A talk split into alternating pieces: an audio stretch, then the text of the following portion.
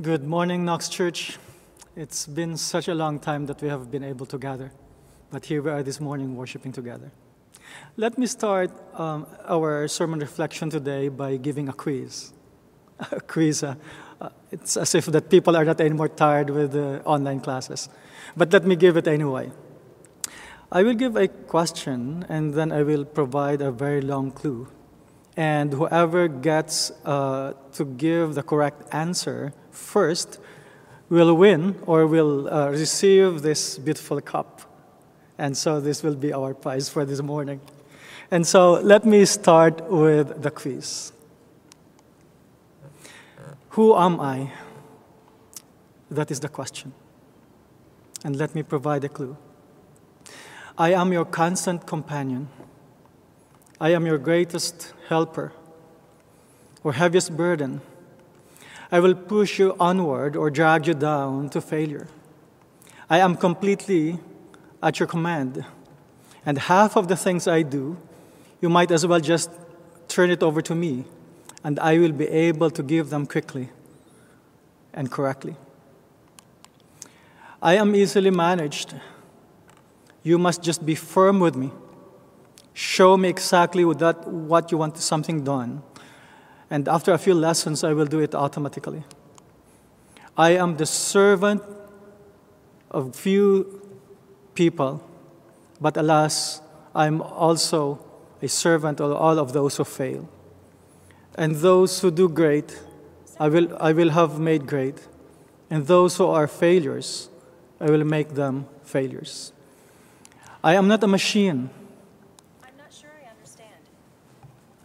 I am not a machine. And though I work with all the precision of a machine, I'll put the, I have intelligence of a human. You may run me for profit or run me for failure. It makes no difference to me.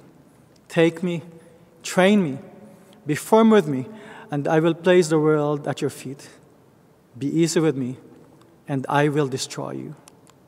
Who am I? So please give your answers in the chat, and our moderator will be helping determining who gives the right answer. Are you done? The answer is Who am I? I am habit. Isn't that interesting that most of our Christian ways and Christian lives are habitual in nature?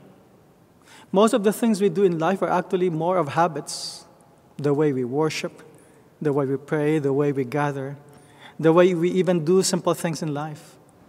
But, my friends, there's nothing wrong with habits.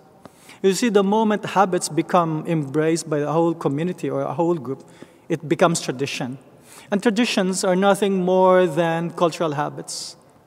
And as I have said, there's nothing wrong with habits, there's nothing wrong with traditions.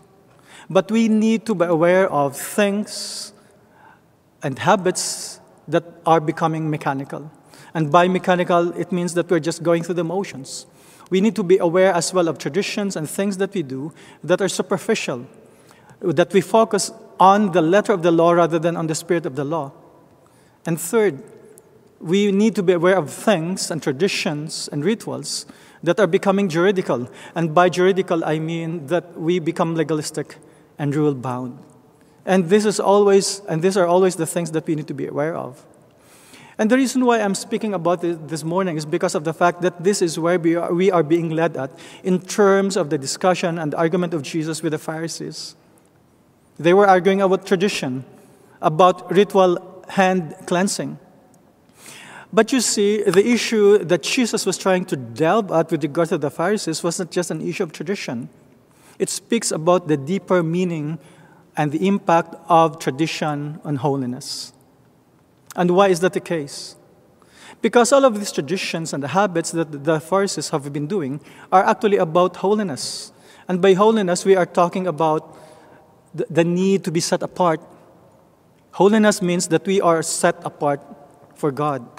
And holiness is central to the identity of the Jews, central to the identity of the Israelites. In fact, in, in Deuteronomy chapter 14, verse 2, it says that you are a holy people, chosen by Yahweh your God to be separate from all other nations. And so that, that, that aspect of separateness, of being set apart from, from God, is really central and core to the identity of the, of the Israelites and the Jews. And no wonder that the Pharisees were really clamoring about the need for people to follow these traditions. Because these traditions are layers and layers that are being built to cover up this aspect of holiness.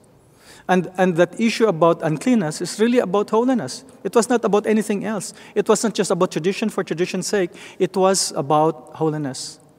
But the point is that Jesus was veering away from that meaning of holiness towards another aspect, and that is to be holy in regards to how we are being set apart by God.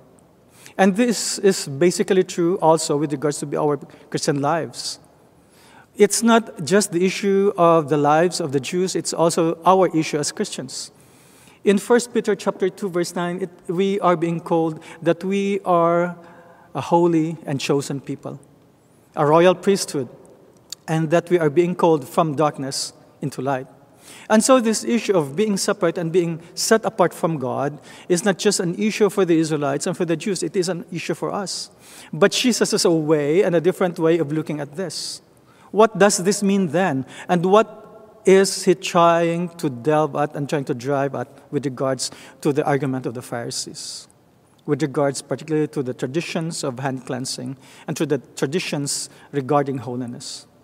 Primarily, Jesus is talking about the need that holiness is not about external manifestation, but an inner transformation.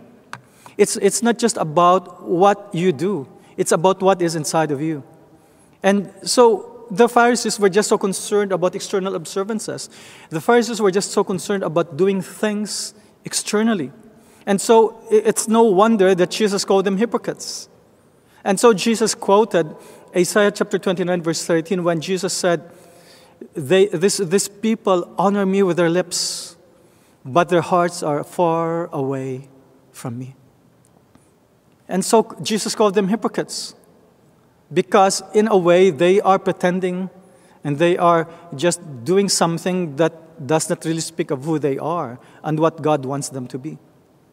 You see, it's interesting because, in the context of, of the Israelites during that time, the, the Greek tradition is really also very, very strong. And what's interesting is that the word for hypocrite in Greek is hypocritus.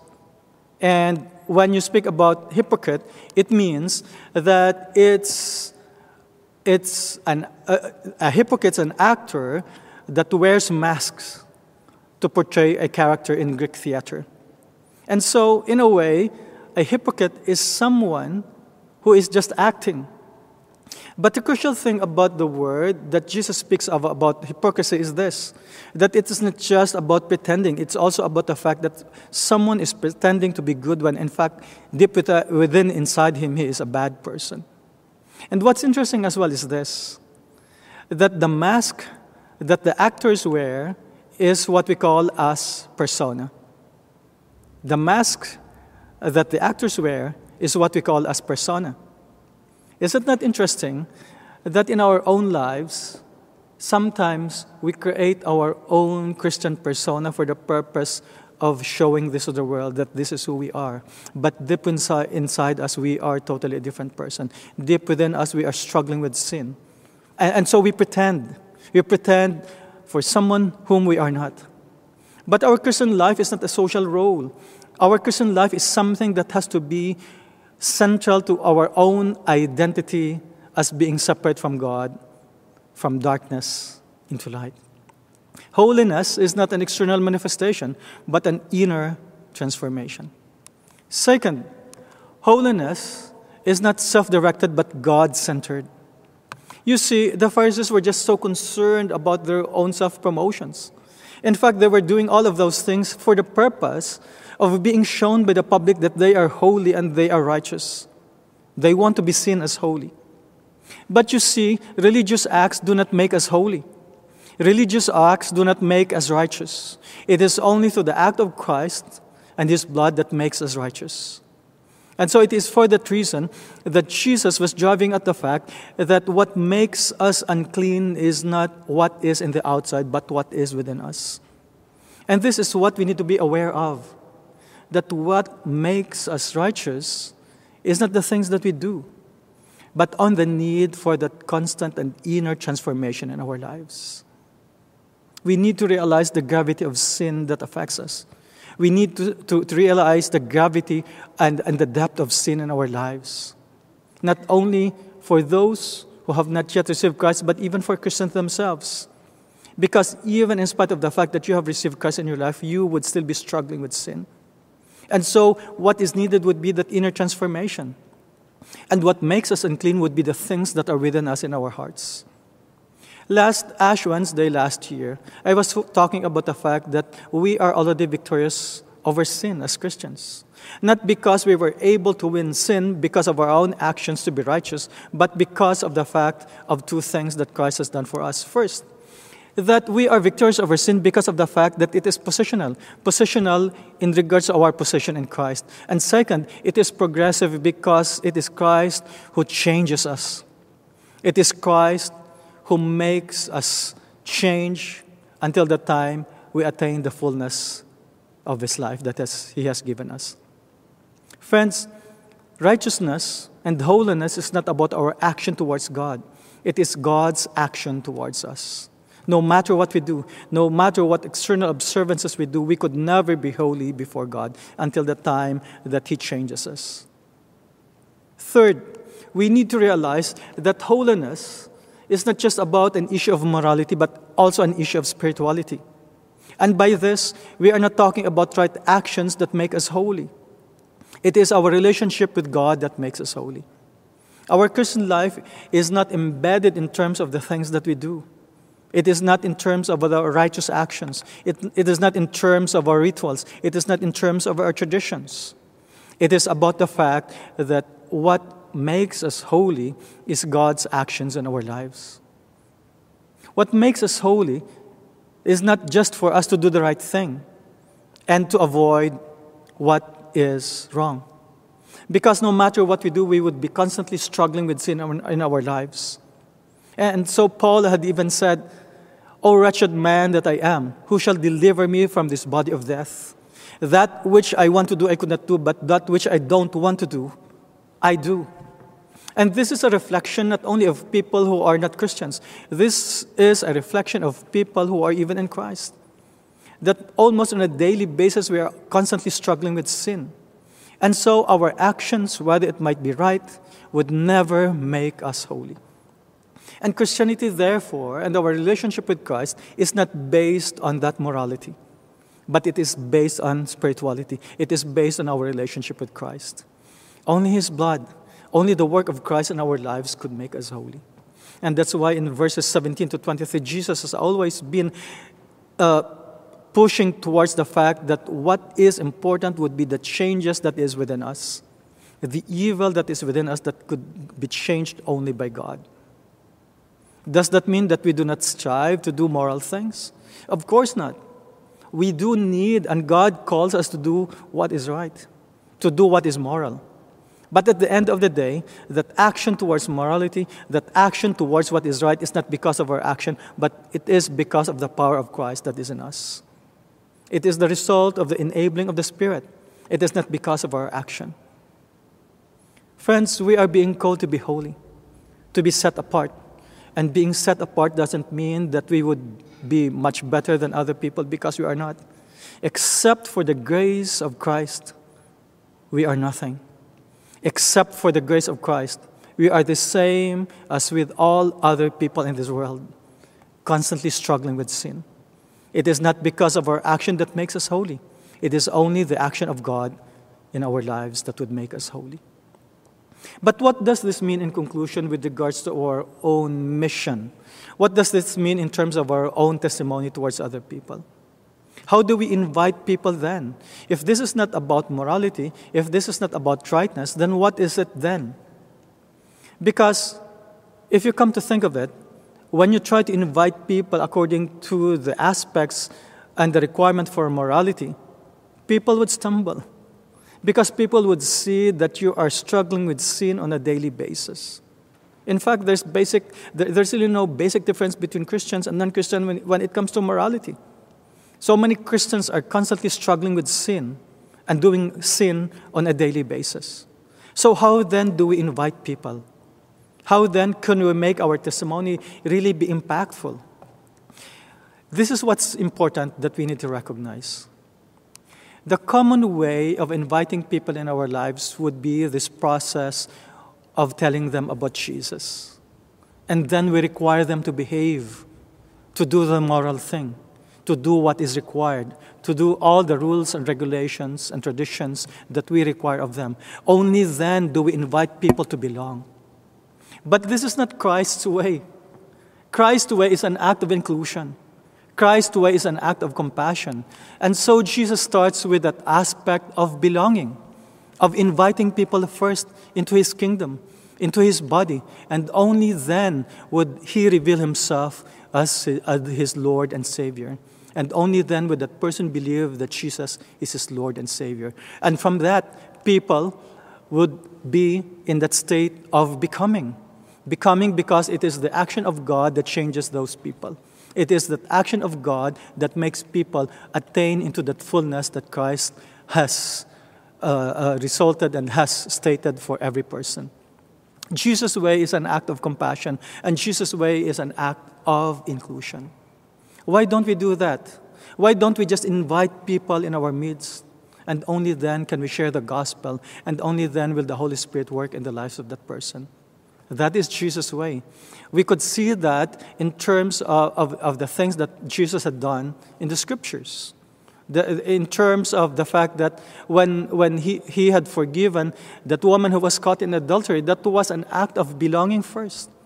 That was the same story as well with that Samaritan woman at the well. When Jesus just talked with her and, and invited her into that space of belongingness, and only then that, that life of that woman was changed. It is also found in the story of the Good Samaritan. Because the religious people were the ones who were actually speaking and focusing on rituals and, and moral requirements, when in fact, God only requires of us to do what is right, to do what is proper and to do what is that sense of belongingness. My friends, this is the way of Christ.